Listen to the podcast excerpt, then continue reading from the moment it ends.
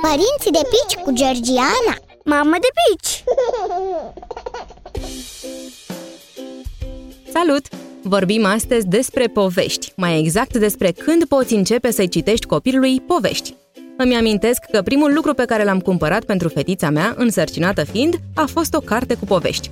Așa am început să-i construiesc încet încet o bibliotecă din care să pot alege în fiecare zi altă carte. De citit am început să-i citesc de când era în burtică. Mă rog, am avut o tentativă, pentru că am renunțat după primele două pagini. Mi se părea ușor ridicol, deși știu că se spune că cel mic aude vocea mamei încă din burtă. Important e că am reluat lectura imediat după naștere. Nu am reușit până acum să mă țin de obiceiul de a-i citi în fiecare seară povești înainte de culcare, dar intenționez să fac asta după vârsta de un an. Între timp, ne petrecem mult timp ziua, citind povești și devorând cărți, la propriu. Da, se pare că bebelușilor le place foarte mult să ronțăie și să rupă hârtie, cel puțin fetiței mele.